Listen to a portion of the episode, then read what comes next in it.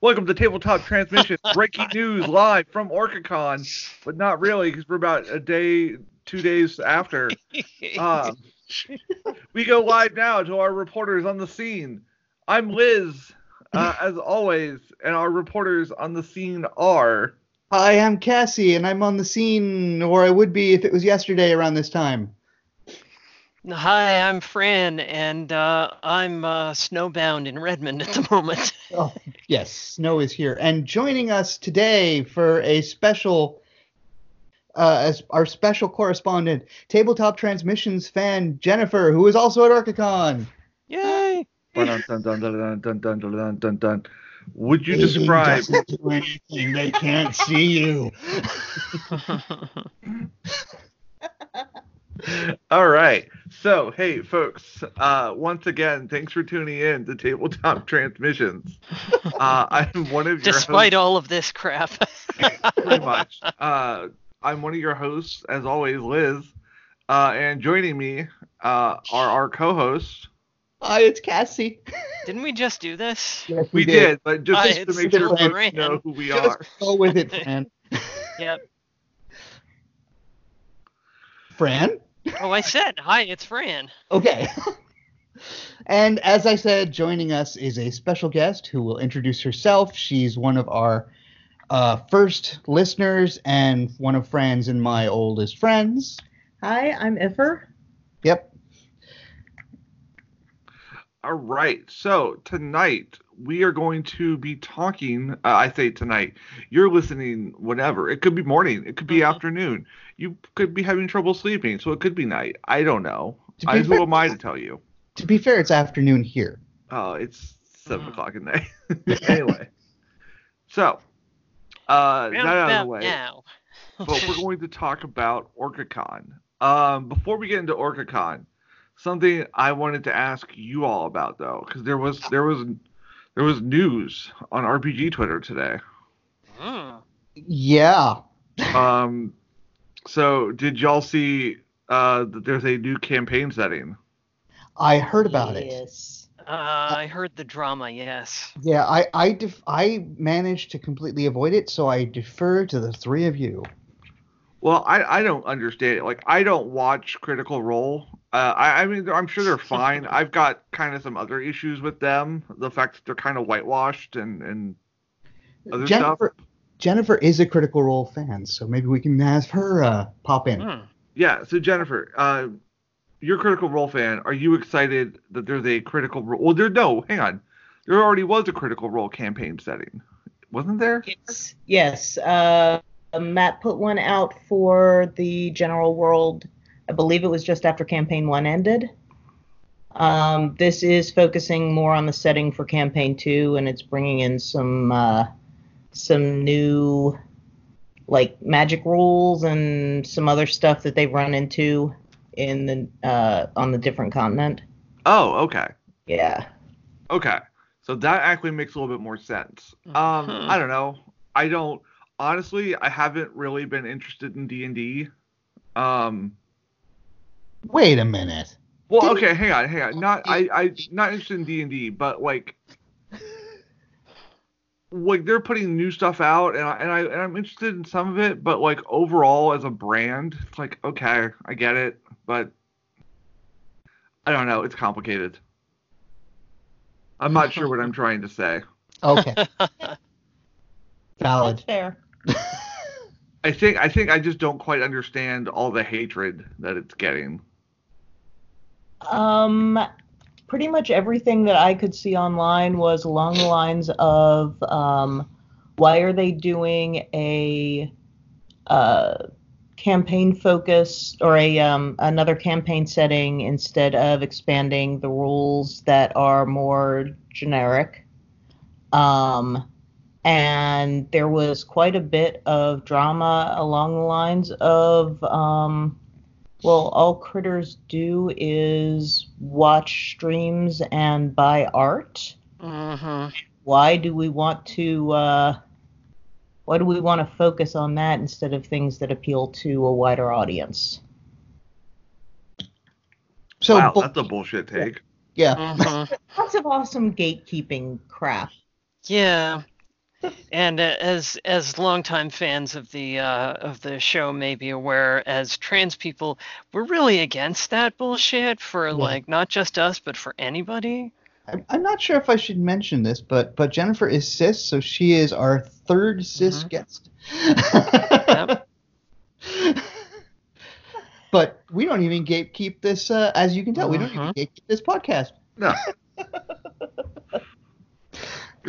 we talk to who we want. Screw it. That's right. Yep. But so okay, so I'm I'm glad Jennifer. I'm actually glad you cleared some stuff up for me because I tried to follow some of it, but I I I I guess I'm just not invested enough to understand what was the issue. But I saw a lot of people, and and that makes more a lot of people being really nasty towards Critical Role fans. It's like, well, c- come on now, no, that's not going. Mhm. Yeah, it, it's the same kind of you don't like what I like, so I don't want to hear from you. Go hide in your corner and leave us alone. Mhm. And It's, it's so it's it's- siloing as well as gatekeeping. yeah, it's But okay, so let's not dwell on shitty behavior. Let's talk about what we came here to talk about tonight, uh, and that's what sounds like the new hotness when it comes to conventions. Hmm. Is uh, OrcaCon? I mean, it's not the new hotness when it comes to conventions. It's a small game. It's a small-ish gaming con. Um, did a friend? Did they get um? Did they get an attendance? Do you know if it if it topped um? Um, yeah, I believe if I remember right, when we left, they said they had something like 1,300 people. Wow, that did Yeah. not that did not feel like 1,300 people. No, it did not. Yeah, a lot of stuff went really, really, really right with the con this year. Yeah. So OrcaCon is in Bellevue, Washington, um, which is uh, east of Seattle, and um, I have not been to a gaming con in many, many years. I've been sticking to mostly bigger conventions, comics conventions, and whatnot. And uh, Fran told me I had to go, and then um, at Emerald City last year, um, I'm in a meetup. I'm in a queer cr- creators meetup and um, Crystal has to leave early, so I'm saying, "Oh man, I never get to see you." And she said, "Come to OrcaCon. I command it." So, um, what could I do? That's how we started talking more was because you were going to Emerald City Yep, and there was a button and yep, you you got it and sent it to me. I did. But uh, so so um, you know, when when when Crystal Frasier commands you to go to to a convention, You kind of have to. yeah, I mean, you know. Mhm. And so, I mean, I, I just want, I, I don't want to take up everybody's time, but I walked into the, I came late because I had to work on Friday and I was exhausted. I walked into the first, the, the, the hotel, and the first thing I saw was a sign for OrcaCon, and then uh, beneath it, there was a table with pronoun ribbons to attach to your badge on it. I hadn't even gotten a badge yet. They Mhm. had pronoun ribbons. And I was like, oh my God, this is amazing. And it just got better from there. Like that sounds incredible. Um, like to to me that sounds like a very welcoming space. Now is is OrcaCon specifically a queer gaming convention, or they, do they just try to be incredibly inclusive? It is not a queer gaming convention. They just try to be incredibly inclusive. They succeed in being incredibly inclusive, in fact. And one of the things that I love the most about them is when they spot a lack of inclusivity, they're like, well, next year that's what we're doing. Um, so, for example, the uh, as uh, if you're following me on Twitter, you may have seen that they've already announced that for next year they're going after uh, creators of color, and uh, so they're putting out a call now, a day after the convention, saying, "We want you guys. We want this to be for you." I saw I saw um Dungeon Commander um or DC at at Mhm. Dungeon Commander on Twitter. Mhm. Uh, they were talking about yeah, about that as well, and yeah. that They. Oh, sorry. Go ahead. no, I was just gonna say that sounds Mm-hmm. incredibly exciting. Yeah. and it's not like they didn't have uh, creators of color there. They Mhm. did. They just want Yeah. to open up to more people. hmm Um, and and create more explicitly welcoming spaces. mhm. Yeah. and I think that's something that the tabletop community has had a hard time with trying to be more open to, to people of color. Oh, agreed. Um, so I'm glad that they're making that big effort to, to do that. Hopefully they're successful. I I would like to see um, just I, I want to see a, a, a, a variety of games and, and people enjoying them. hmm Yep. I mean, ano- one of the other things that that impressed me um, was they have in, these interaction buttons. hmm With um, one of them is a green button that says, "Hey, come talk to me." One of them is a yellow button that says, um, uh, "No strangers, please." And one of them is it a red button? I can't remember. It was It's the red. button was not now, maybe later. Okay, And the red button was no strangers, please. yeah. So and you could wear them and you could change them. You could grab. I got, grabbed all three because I didn't know what I would want because you know I'm I'm shy, but I and I was this is a new convention. Um, I wound up only wearing the green because I felt very comfortable. But so you can so Mhm. that's amazing. It's like you can go and have a good time and not have have the interactions you want to have. Yeah, Yep. Jennifer, I think you're the one that posted that picture on Twitter. Yes. I think that's where I saw. Look, I wanted to ask you about that. So, um, was that something new they've started doing this year, or is that something they've done in the past? Well, that's a Fran question. Yeah. Mhm. Oh, uh, the interaction buttons? Uh, Yeah. No, they've, I believe they've had those for multiple years. They actually ran out last year, I think. Oh, is Um, that why they wanted people to return? Well, no, they just they just want to do everything that they can to make sure that they have enough available. That's the that's the big Yeah. point. And that's um that's something I've seen I've seen before in in Mhm. queer spaces, and I'm incredibly excited that that's making its way into the gaming community. Uh, well, at least this convention. this convention. Um, I'm gonna be next year is gonna be interesting since I'm going to Gen Con. I I kind of want to keep an eye on what they're doing to be inclusive. Mm-hmm. Oh, absolutely.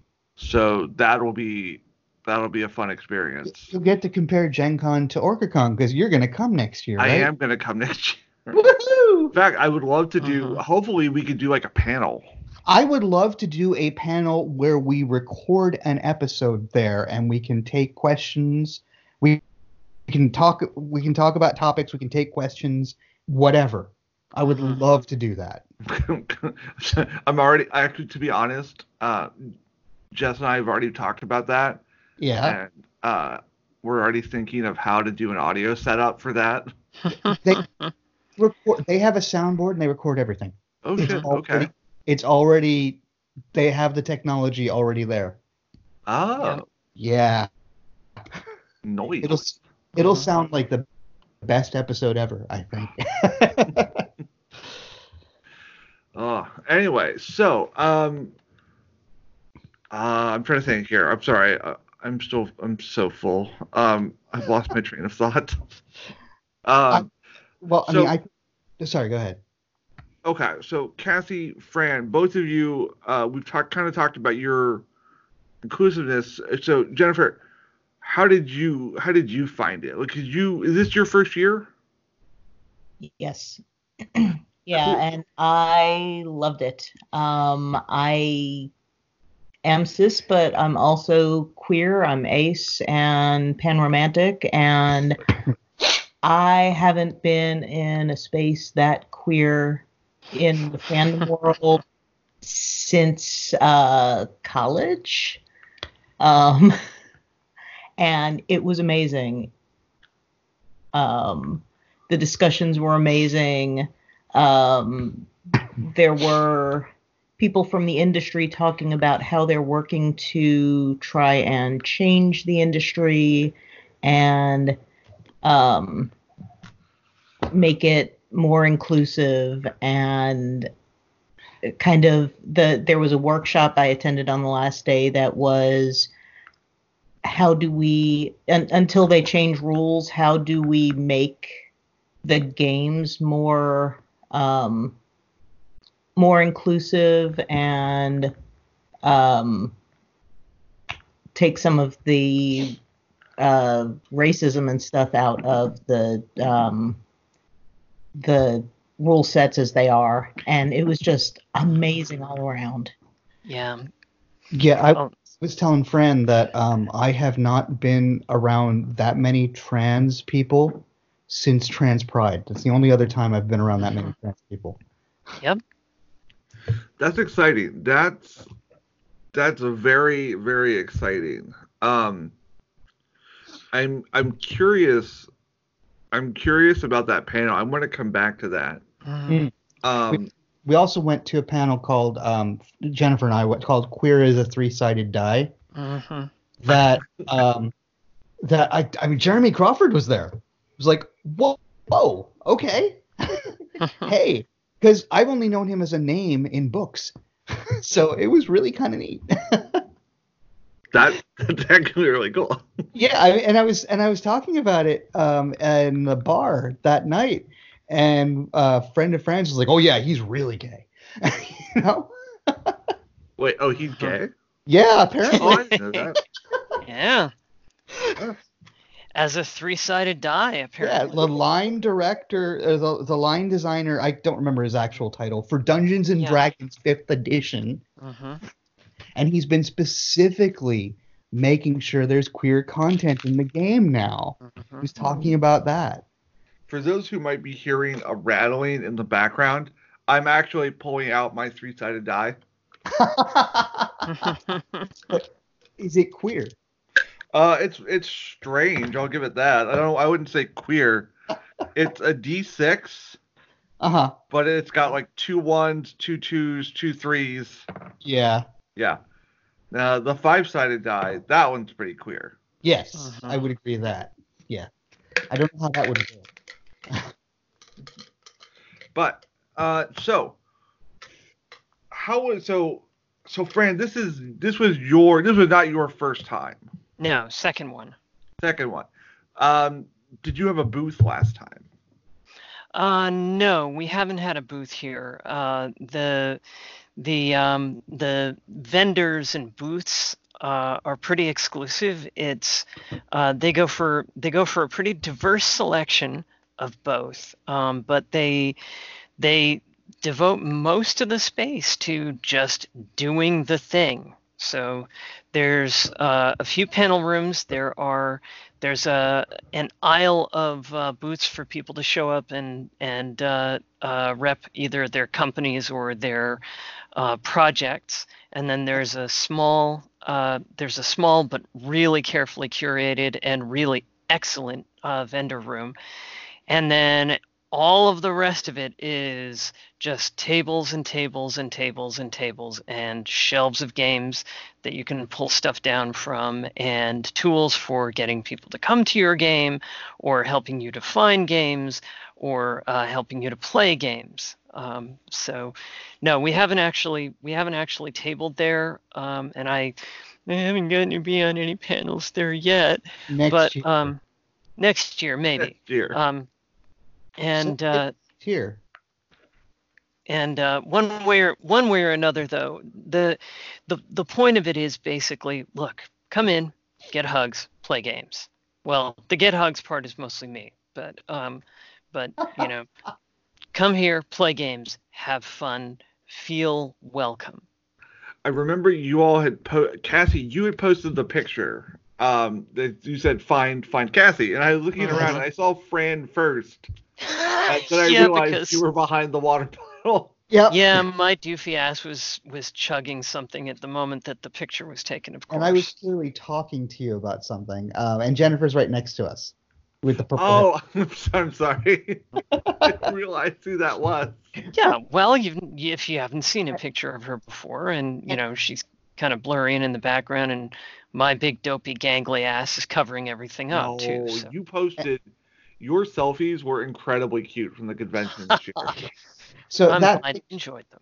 that picture was. Let's talk about this. That picture Hmm. was from the raffle for the play to win uh, Mhm. thing, which they also have been doing at some other conventions. Like we did it at Emerald at Emerald City, and I actually won the game. Mhm. So the idea is there's a huge number of games, uh, and you can play whatever you want during the weekend. And when you turn it back in, uh, you can get a raffle ticket. Oh. Entered in the play to win raffle, and you just need to show up on Sunday um, and hang out for the hour plus that it takes to do the raffle, and you have a chance to win any game you enjoyed playing. Oh wow. That's, that sounds really fun. Yeah, I did not. I only got to play one game because I was in a bunch of RPGs and stuff uh, over the weekend. I have overbooked myself. Um, but Fran and, and Sarah and Jennifer had bunches of tickets, and Sarah won a game. Mhm. Oh, what did Sarah win? Uh, it's a game called My Little Scythe, which is it's a really weird title. Um, it's a kind of a children's version of uh, Scythe, which I gather was a tabletop uh, uh, resource acquisition game, but uh, it wasn't available for play. But My Little Scythe is a very cutified version where you're competing for apples and friendship points, and um, you resolve conflicts through pie fights. So. That's the most wonderful thing I've ever heard. Oh, and it has grotesquely, insanely, tooth-rottingly cute little uh, miniatures of the cute little fuzzy creatures uh, that come with the game. So, I, I was told by someone that it was originally intended to be a My Little Pony mhm. game. However, uh, Hasbro would not give up the license, give them the license. So they Mm. just Yeah. said screw it and did their own thing. It's also uh, an, another point that um, to make is that it's a game designed by is it a father and a daughter or a mother and Mhm. a daughter I think it's believe a- it's a father and daughter. with illustrations by someone else in the family or at least they have the la- same last name. So yeah, I didn't get to play it, but it looked really cute. Oh. Well, you you all have to get together and do a game day because I want to know how it, I want to know if it's good because it sounds adorable. Sarah and Jennifer played it. Didn't you play it? Yeah, it was fun. It was a lot of fun. Um, I Oh. sat by and very tiredly watched other people play it. So, Would you all like to know a deep, dark, embarrassing secret about me? Always, Elizabeth. oh. uh, for for people that uh, cannot see me, I just did the Charles Nelson Reilly collar tug. mhm. Um, oh, I could hear you doing yeah. the Charles Nelson Reilly collar tug. That was very, very well conveyed.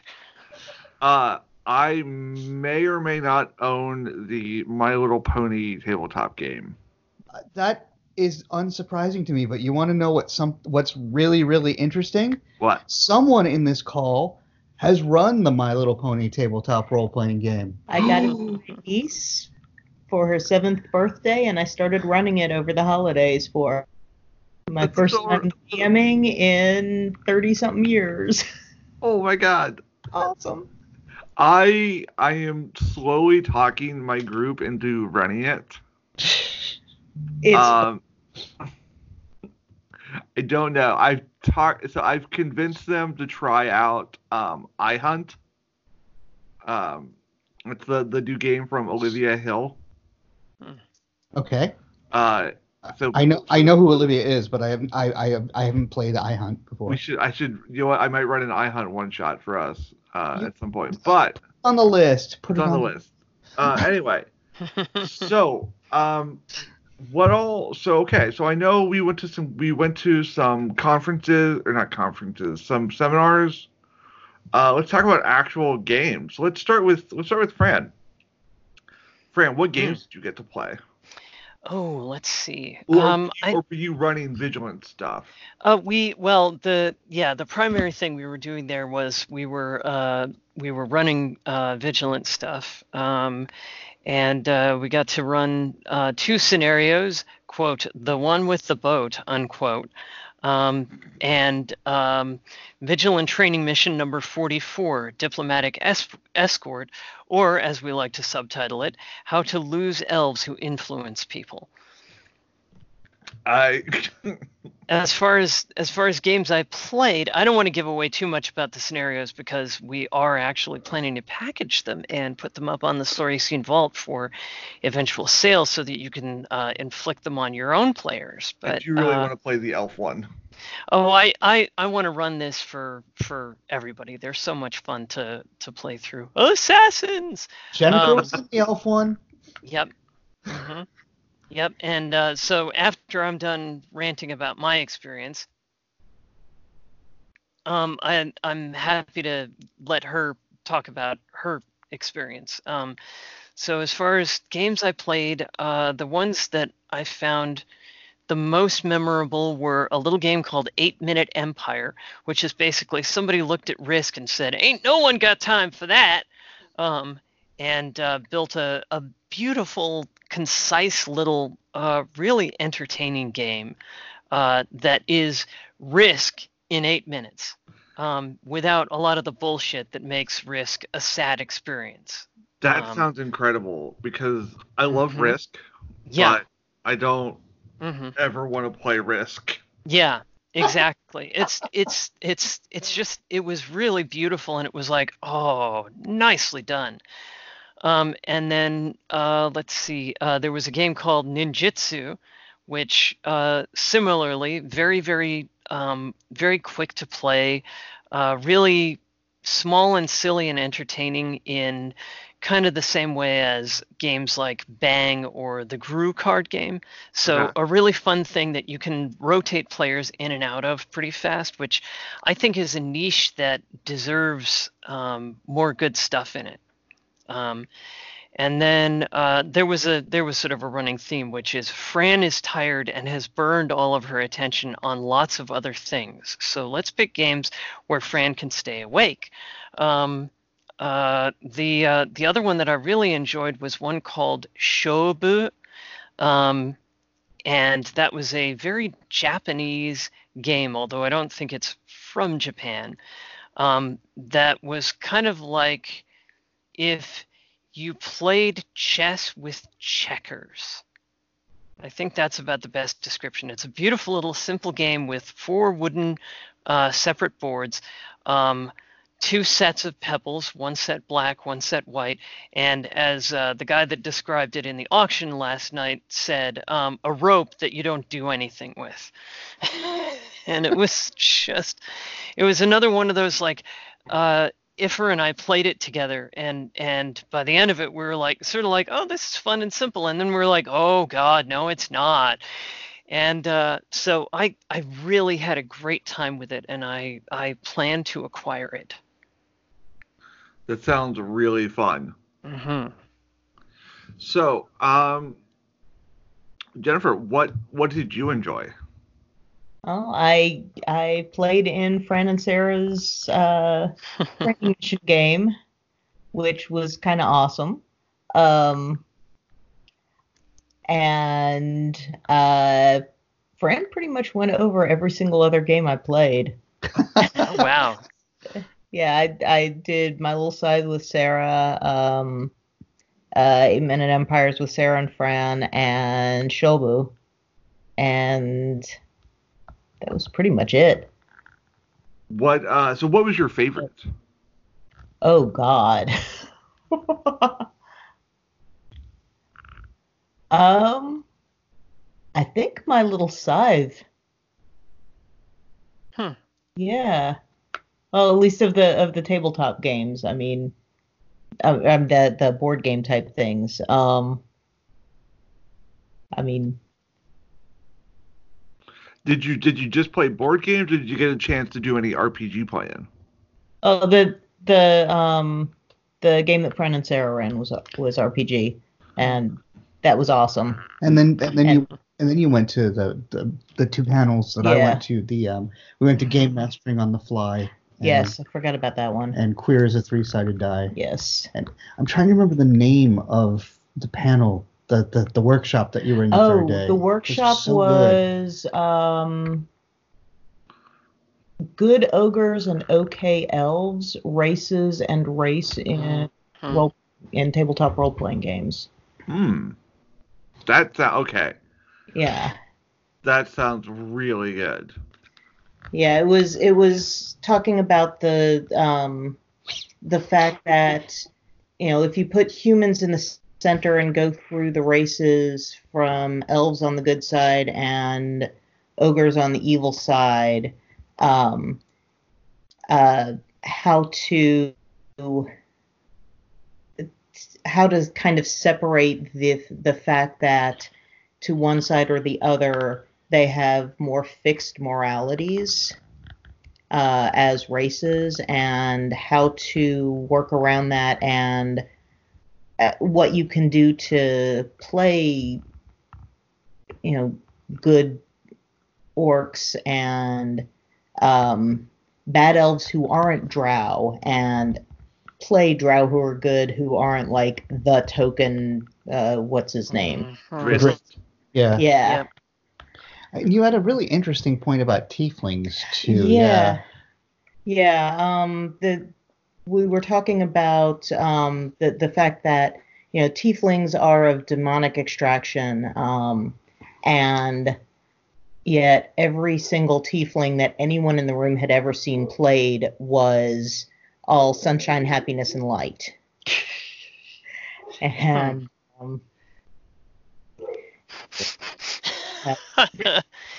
I that's that's funny actually because I I played a tiefling bard who uh her her literal thing was oh yeah sure so we're descended from demons which naturally means you know we're untrustworthy. So just yeah just assume I'm a criminal. Yeah we're all criminals. We're all you know I'm likely to backstab you she says as she picks your pocket we, we had a lot of fun Okay. playing around with that with sort of the you know the the complexities of of how this shit ends up being where it's like i i i i'm i'm pushed into places that you assume i grew up in because that's the only place i can get to so Yeah, Yeah. I mean the idea, and that's the thing, the idea of um, racial stereotypes. Let's just call them Mhm. ra- what they are. Yeah. Racial stereotypes is a really tough thing to play around sometimes, and it's really sensitive. I mean, hell, uh, put it on the list. It's another. It's another whole Mhm. episode in and of itself.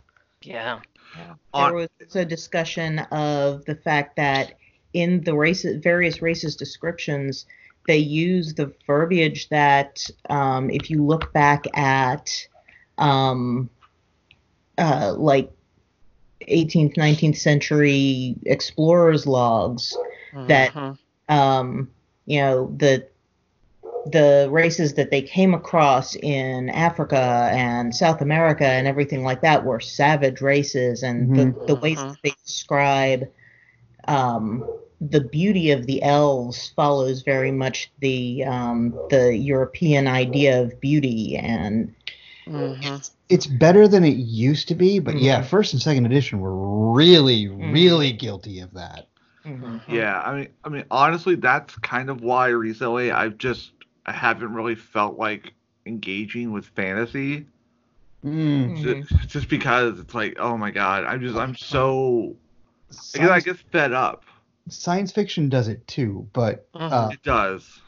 Would- but okay, this that's another topic. that's just that's a huge topic. Oh my gosh. I guess I guess I should say I'm t- I don't want to engage with cis heteronormative stuff. Mm. Mhm. Not anything wrong with cis folk, but just like if it's cis and heteronormative, I really don't want to touch it. I, I just I just I'm just not interested. Yep. Um, but Cassie, Yeah. yeah, I want to talk. Okay, uh, I'm not playing favorites. Uh, I just happen to have a deep love for things with tentacles. Mhm. Uh, make of that what you will. Um, you got to play some Cthulhu. So you got to play quite a bit of Cthulhu.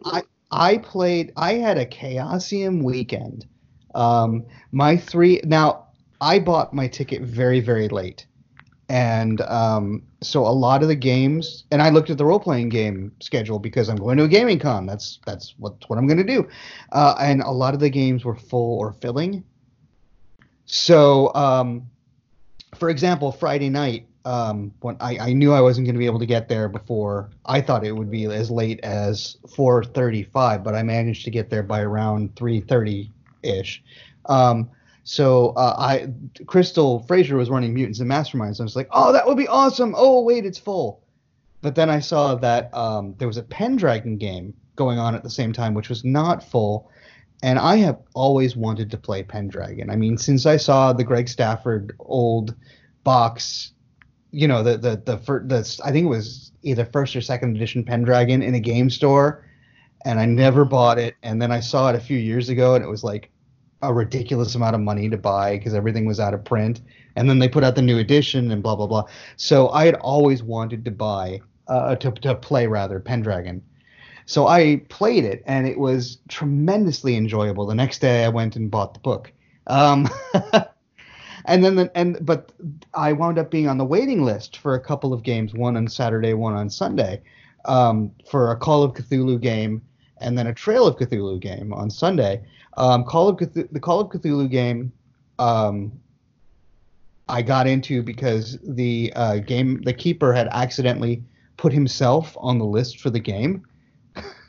so he took himself off, and immediately a spot opened. Strangely enough, um, and then the Trail of Cthulhu game, I just got off the wait list because a bunch of people canceled uh, for Sunday, possibly because of the weather reports, um, which we'll get to another time. Um, but so I so out of the three games, um, the my favorite by far was the Trail of Cthulhu game. You have been telling the truth all this time about Gumshoe. Oh my God, it's so simple, it's so fun. I, have been going up to people, to, to, saying to people, you guess how many dice it takes to play a, a, a Trail of Cthulhu, and they're like, I don't know, two, three, one, one six-sided die. That's all you need. and it was just it was i mean part of it was i we had a great great game master.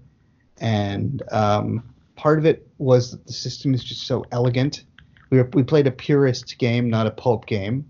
Um, for those of you who have read trail of cthulhu you know what that means. Um, i didn't realize that robin laws is the person who wrote gumshoe. Oh yeah. Yeah. Robin laws. Yeah. He created gumshoe and, that, and a bunch of the other games for it and that makes perfect sense because he's always been about elegance, simplicity, that kind of thing, getting to the game rather than getting to the mechanics. Um, and then and then Trail itself is written by Kenneth Hite, who, um, yeah. I mean, I don't know if we want to talk about that, but um, I, I mean, elephant in the room. I I am I am a huge fan of this game. Yep. Definitely a problematic fave for me. But Kenneth Hite is a Ted Cruz Republican, um, which is really disappointing. Yeah. Uh, on the other hand, he's a good writer, and I I've been I went and bought the book, um, and I've been paging through the book and admiring how it's set out. Um, you know how it's how it's how it's put together. I haven't done a reading. Um, so I mean, as far as as I uh, as far as ranking the games that I played in, um, the Trail of Cthulhu is way up there, and the Pendragon game is pretty is is second because it was a it was a simple fun scenario. It was a quest. Um, there was it was all so it was so role playing based. Um, we used the um, the expansion set for the feast cards. So when you have a feast, you have new rules, um, mm-hmm. and of course you know how much people feast in Arthurian Britain. Um, and and then down below was the um, was the Call of Cthulhu game, both because I think the keeper was not the best, and the scenario was way more dull than I mean, base it was it all amounted to oh, it's a deep one hybrid, okay, and he doesn't know it because he doesn't live in Innsmouth.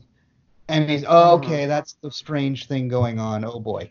Oh, is that the one with the lights in the sky? Yep the Star uh. Brothers. The Star Brothers. I mean, it was okay. It was fun, but you know, it just wasn't. Also, the get the group wasn't as good. Um, I think, but it just yeah. wasn't.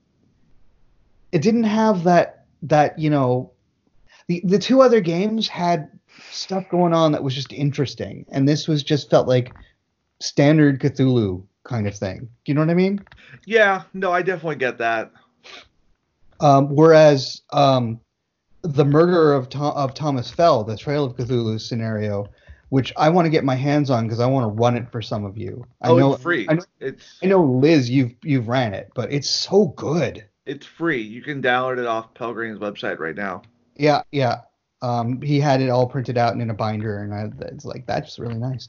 Um, it's just really, really good, and it's really interesting.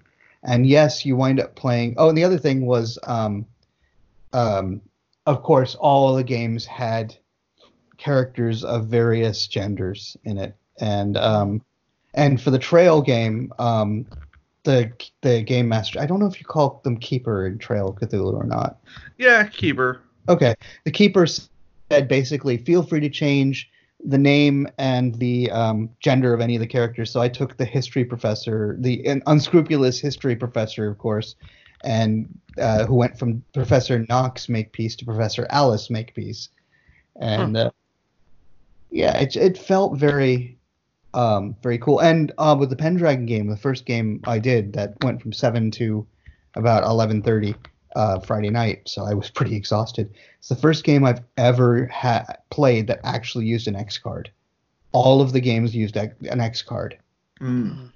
and I'm like, hey, it's the thing we talked about. And Ah, crap. I I knew there was something I wanted to add to my convention carry list. We've got a we've got a checklist that we do of have you printed this out? Have you printed that out? yeah, And let me make a note of that. okay. Well, it was just an index card with a big X written on it in pencil, but um, Yeah. and and that's the thing. I mean, we talked in these panels, and everybody talking. It's all the stuff that we talk about. It was all about getting buy-in from the table. It was all about using very these various tools, whatever is simplest for you, to make people comfortable. And that's why that's why uh, by about midway through September, through September, through Saturday, I was like, Liz must come to this convention Mhm. you know uh, as far as uh, board games the only thing i played because i was in all these role-playing games um, was um, uh, a little game called wordsy which Mhm. is a very boggle-like game except you can use whatever letters you want but you only score for the letters that are actually out it's a card game and it was fun Yeah, that was really cute. yeah, Yeah, I played that with you. It was fun. you did. Um, because basically, you know, I got out of my game and then I went to get lunch and then I found Fran and, I, you know, I did the Merchants Hall again and I found Fran and um, Sarah, who was in, volunteering, basically said, "You have half an hour before the raffle starts. Go play a game." yep. so we chose the one that looked like it would take the shortest time. Um, and yeah, I mean, the thing, the experience for me was it was the the games were fantastic, but it was the atmosphere. Um, I I've never felt more comfortable at a convention. Period. You know, and that sounds really important. Um, Yeah. not gonna lie, that's one of the things I am a little nervous about going to Gen Con. Mm, Mm. Um, the last time I went to Gen Con, I thought I was cis and straight, so let's Oh, you yeah. sweet son of a child. So I don't Uh, know, it'll kind of be relearning to navigate that whole space. Um, so it'll be interesting to compare the two conventions. Oh, there. I, I would imagine it's night and day because Gen Con is is is an industry convention and it's huge, whereas this is this is a, a fan gaming convention and it. I'm I'm amazed there are that many people there because it really did. I mean, it was noisy in the main room, um, which made playing some of these RPGs difficult. Um, but I, I, I never felt like there were 1,300 people in that hotel. Yeah.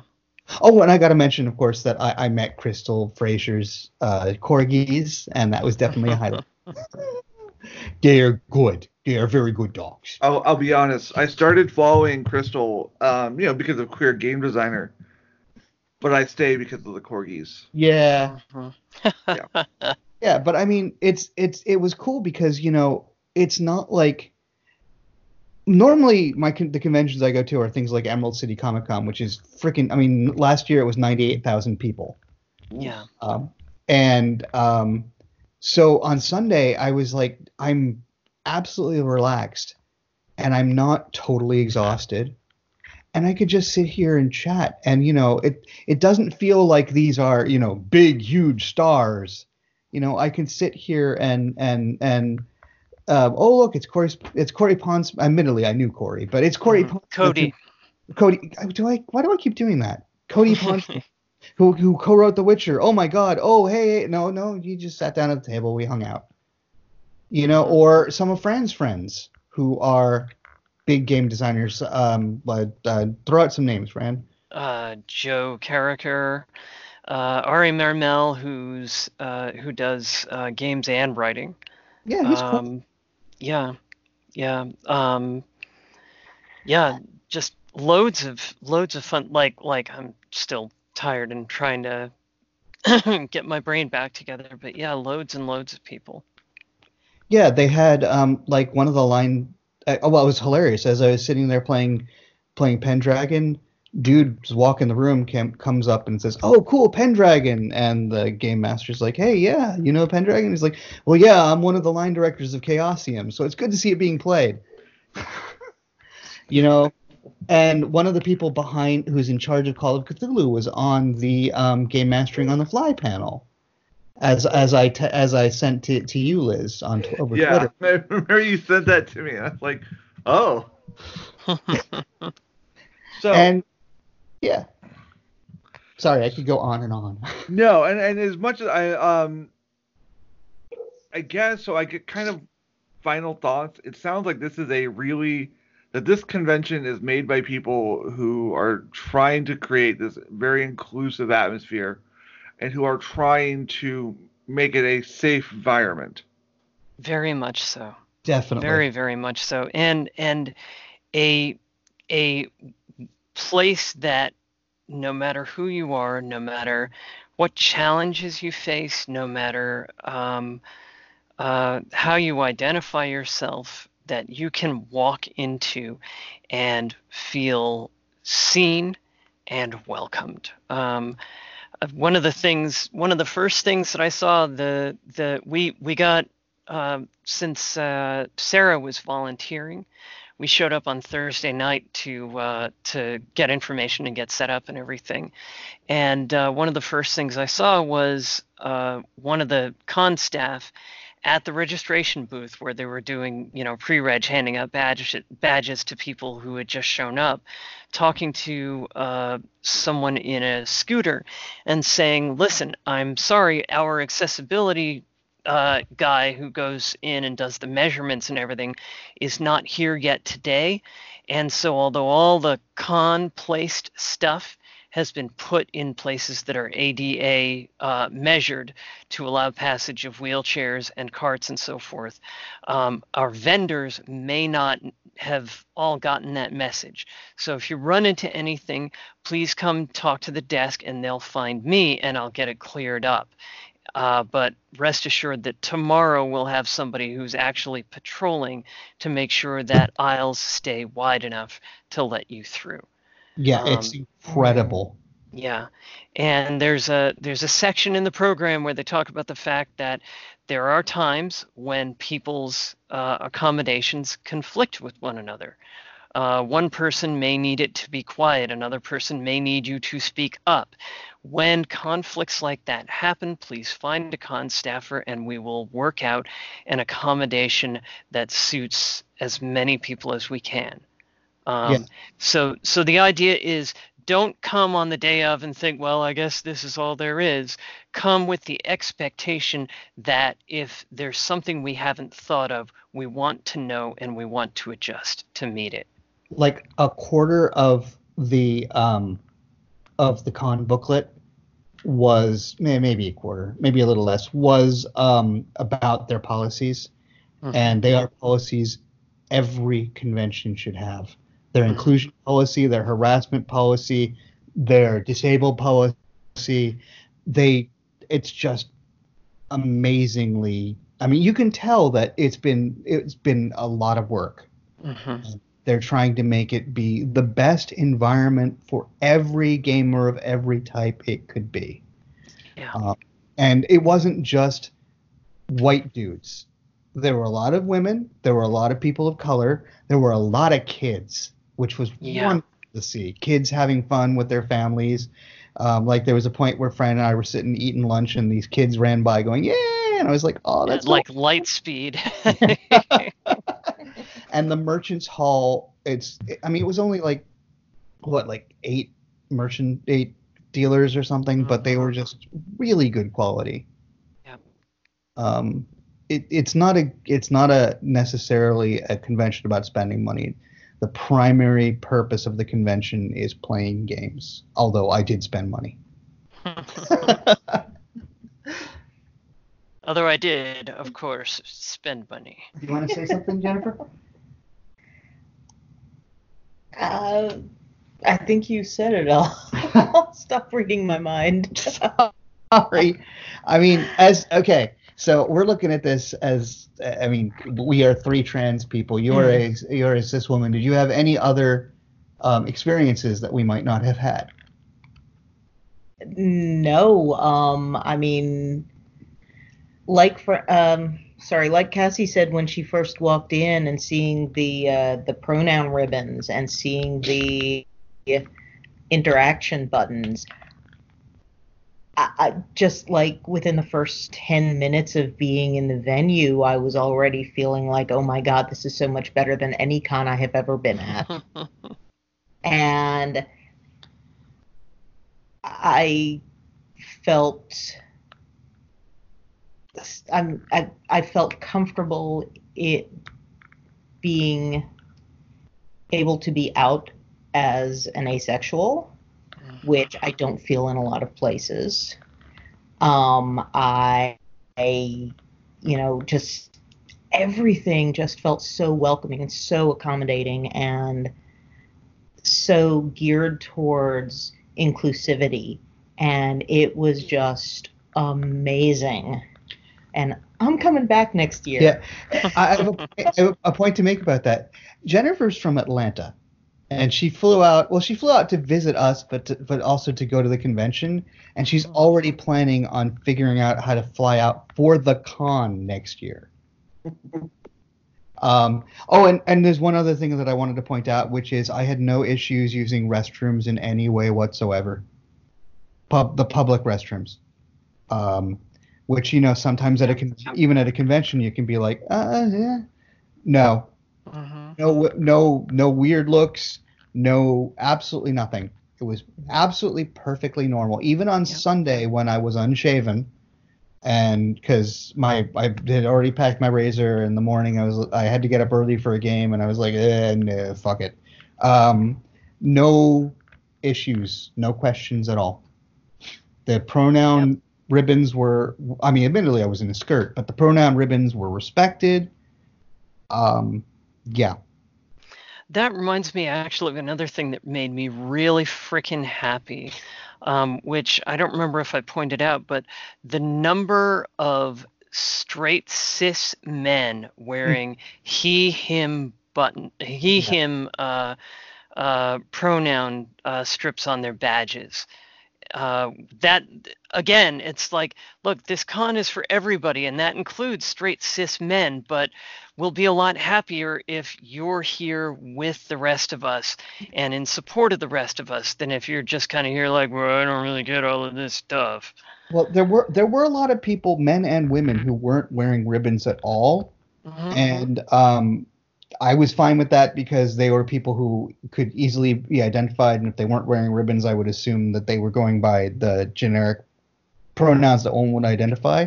Mhm. But I also suspect that some of them, this is just a guess, some of them were like, I don't need that. I should save it for someone else. Mhm. And Oh, dude, I I totally Yeah. forgot to pick up pronoun buttons and then was like, yeah, you know what? I'm I'm I'm okay. Yeah, and there was a lot of trans in the merchants hall. There was a lot of um, uh, queer stuff as well. Like there were queer pins. There was um, a trans dice bag that I almost bought, but it was forty dollars and I couldn't justify it. Um, there were lanyards. There were all kinds of stuff, and the OrcaCon merchandise itself, which was cheap. We're talking fifteen dollars shirts. Um, Yep. Also had queer OrcaCon pins of every kind. I got a trans pin. I got Rebecca an ace pin, which disappeared, and I think Jennifer, you got an ace pin. hmm Yeah. Yep. So I mean, it's part of the the inclusivity is part of the quote branding unquote for the convention. Mhm. Yep. So that all sounds incredible. And honestly, I I'm a little sad I missed it this year. Uh, I am Aw. totally excited for next year. Now you know how I felt last year. yeah. Yeah. So, um, aside from cool stuff we saw at the con, uh, Fran, what are we shouting out to this week?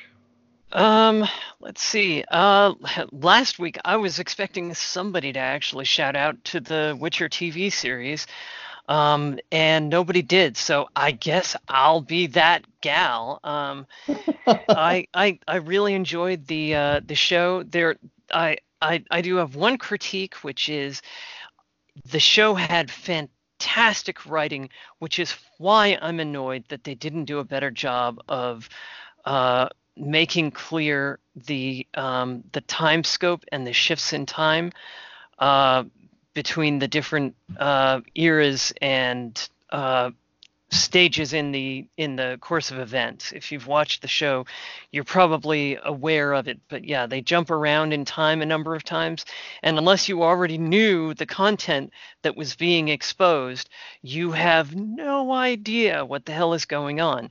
And since you know, Witcher writers, I'm looking at you. Since you guys were quite evidently fucking amazing, why didn't you do something about that? Uh, but yes, it was a it was a fantastic show. Um, I I really enjoyed Henry Cavill. I loved a lot of the casting choices they made. They did a great job of conveying that yeah, this is a really miserable world, but it's it's not necessarily by choice. A lot of the crappy stuff is stuff that people could fix if they were just, you know, bothered to actually do something about it. Um, and that goddamn song is stuck in my head now and forever. So uh, yeah, I uh, uh, definitely that's uh, I I think that's my jam for this week. Jennifer was nodding along with everything. you said. She's just being way more polite than we generally are on this podcast. yep. Actually, I'm laughing so hard that no sound's coming out. I'm That's on the next to last episode, and I only just figured out what most of the time skips are. Yeah, exactly. Like like you know, and and on shows where the writing isn't as as just absolutely smack on, I can kind of excuse it as like, well, they obviously didn't think of it, but like these guys obviously have the brain power to have have gone, hang on a minute, people are going to be really baffled, aren't they? And they and they didn't. So, you know, like naughty finger of shame. But other than that, Intentional, and they just want us to keep watching. Um, Eh, maybe, yeah. Or maybe it's like, look, this show is from Poland, and you know, if you're not suffering, you're not doing it right. Uh, yep. So that's me. So, uh, I will say, I will say, I am about halfway through The Witcher. Uh, I took a break um, because there are a ton of cartoons on Disney Plus, yes. But I am enjoying it. Um, Star versus the Forces of Evil is on Disney Plus. Watch it. uh, Kathy, what what have you been into this week? Um honestly, not much. Um I mean, I'm rereading Wolf Hall by Hilary Mantel because um, the third book in the series is finally coming out in March, so I want to be ready for it. Um, um, watching TaleSpin on Disney Plus, and that's been a lot of fun. Um, which you know, I, I used to, I was way too old supposedly to be watching it when it was first on, but I used to, I loved it. Uh, You Disney mean F- back when back when we used to watch it together? That Yes, that tail. That's right. Yep, yep, yep. Um, and I mean, on, I'm, the thing that I that most leap, and this is crazy, but the thing that most leaps to mind, I'm, I mean, unfortunately, uh, we're going right back to where I was before, which is Trail of Cthulhu. Um, the entire gumshoe gumshoe uh, system, I really not only did I buy Trail um, at the convention, but um, they had a game store there, which is 10, 15 minutes away from my house that I barely knew existed. Um, and I ordered Bookhounds of London through them. So that should be coming in in a week or two. and so I'm in, you know. When you want to run a Bookhounds game, I am so there. yeah. Uh, Uh, okay. but yeah, so so Trail of Cthulhu is really good. It's really it's got a lot of content, but it's really simple. And um, if you can't deal with the complexity of Call of Cthulhu, which is less complex than it used to be, but it's still pretty complex, um, go for Trail. Mm. Yeah. It's it's a good game. Yeah, sorry. And so Jennifer, what um what are you into? You get to do your very own shout out. Um, this week, other than the con and getting to finally hang out with my friends that I haven't seen in way too long, um, I finally finished uh, Fran and Sarah's book on the way out here, and it was amazing. Oh, And um, that's that's been my big thing for the past week. Okay. Fran's book is cool. Well, Fran and Sarah's book is very cool. yes. buy my book. there we go. So I will say what I'm into is a little weird. oh, really? Um, No one would ever have guessed. I know, right? Uh, me weird. Uh, anyway, uh, so it's a YouTube channel called Dancing Bacons, and what it is, it's this person who I think they're from Singapore, but they go around all of kind of south, um, uh, all around like Southeast Asia, Japan, a little bit in China, but they go and they check out cool vending machines, like Hmm. like Asian Asian vending machines. And like, so there's one that they did from, um, that they did from, uh, from Japan recently. That was a popcorn vending machine. Okay. Uh, they did uh, instant slushy cokes from Japan. okay. Uh, they also try out various like instant noodles and, and things like that. It's it's incredible. Um, it's so fun to watch. if you're into I guess if you're into weird weird culinary things, Huh. uh, go check this out because it's, And- it's like my favorite one was this one they did at a Japanese 7-Eleven where it has a ramen cooking station okay. so you can cook in different kinds so all of these instant ramens have like in their cardboard but they're like lined with aluminum or, or Hmm. something that makes them work on an induction cooktop oh, neat. and so you like you could cook your instant ramen they sold fresh ingredients so you could pop like a soy egg in um various uh various meat some fresh vegetables to add into it We haven't had dinner yet here. Oh. Oh, I'm so sorry. Um, Yes. Okay. And there are Fair. wolves. Oh. to be fair, I always want ramen. yeah. Same. Mhm. Oh, it's this wonderful ramen place in Seattle that we liked. We we've gone to during Emerald City that we Mhm. couldn't get into last year, Yep. And that is one of the things I look forward to. Yeah. That's that's, Delicious show you. that's what I told Jess I wanted for Valentine's Day was to go to a ramen bar. Uh, but anyway, so yeah, dancing bacons, uh, all one word. It's really fun. Okay. Uh, Oh. oh. they also did one that was like a hamburger vending machine, like from an Hmm. entire self-serve restaurant in Tokyo. Oh Vending wow. machine burger. It was incredible. But uh, anyway, that's my shout out because I don't want to take up more time. Wow. folks or uh no that's not how i start this off how do i start this off Can I say one thing before before you do start this off? Uh you can say two things Okay, well, great. Um, I want to was point it that out. was two things uh, no no i'm, I'm sorry i'm sorry i'm sorry please no, that's okay. I, I want to point out that um, I wouldn't be so crass as to call it a rebranding, but if you go to our Twitter page or our Facebook page, you will notice that we have a brand new banner with a new logo, and the banner itself Oh yeah.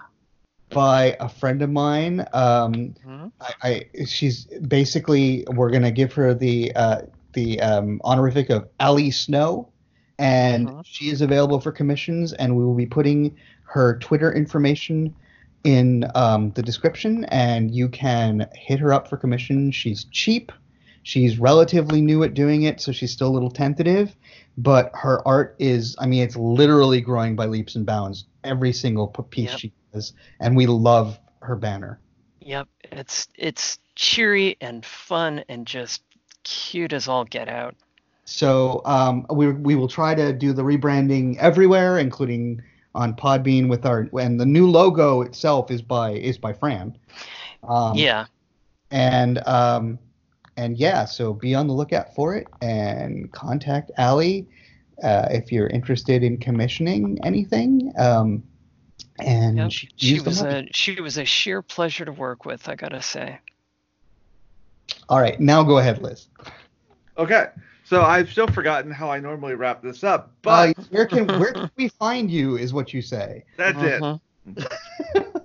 sorry it's been a real long day folks Yeah.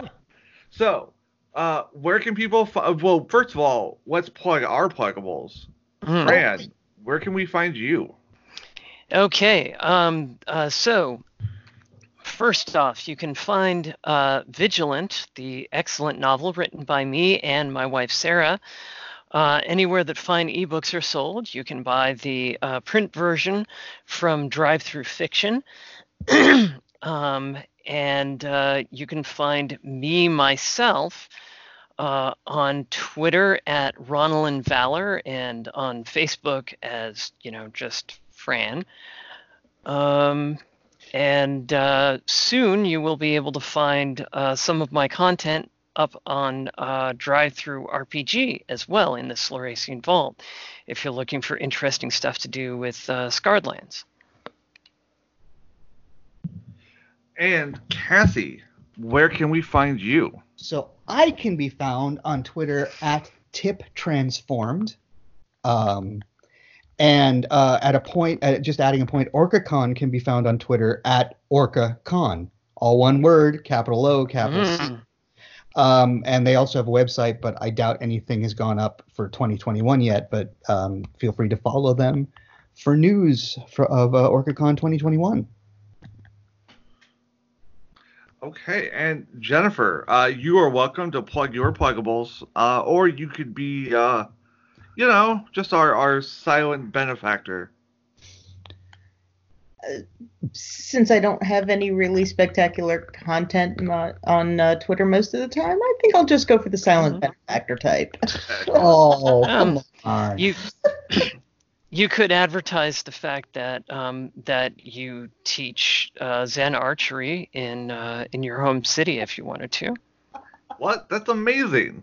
Uh, yeah, yeah. She's been Uh-huh. doing it for 13 years. Was that? Was it? um, 2002, 2003, I think is when I started. Hmm. Yeah, so Mhm. I think it is. Wow. Yeah. Incredible. If we actually had a website that I knew the URL to, I would hand that out. But Uh, Google Zen Archery. Uh, you might find her. I don't know. I'm not an expert.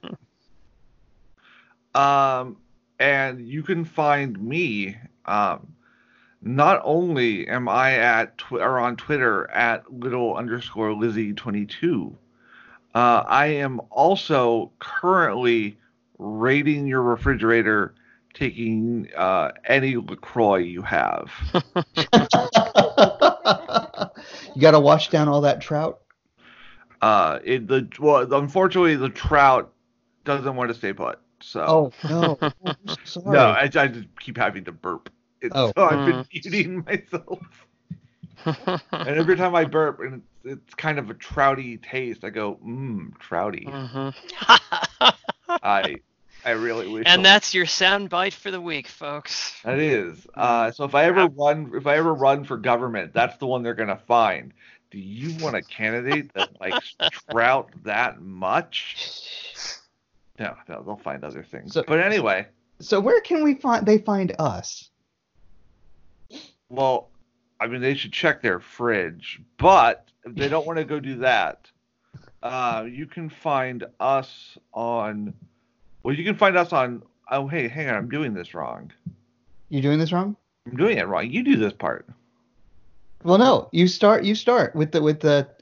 Okay, fine. You can Yeah, find you go, go first. you can find us on Facebook at Tabletop Transmissions, and on Twitter at Uh, we are uh, we are at transmissions on Twitter. Uh, now listen to how I've spelled it because I have spelled it wrong, as longtime listeners know. Uh, we are at T R A N S M I S T I O N S, and remember, kids, oh no no, no whoop whoop one one more thing, one more thing. more than Uh, you can be found on iTunes and Podbean. And if you go to iTunes, please leave a start thing to help us with our algorithm. And please send us any questions or comments that you have because we'd love to hear them. Now go. okay. And remember, kids, just say no to fish, because they're all they're all terrible people. Yeah, and and you know, I mean, I I did I I, I did game near Innsmouth, so you never know, right? did I blow your mind? Maybe I'm very tired. Um. Anyway, folks, thanks for joining us. Um. Please, please tune back in next week. Despite or possibly because of all of this crap. I mean, yeah. Uh, I don't even know anymore. Uh, but anyway, thanks for listening. Thanks for tuning in. Special thanks to our special guest Jennifer tonight for being such a delight. And we will see you all next time. Bye, everybody. Bye, folks.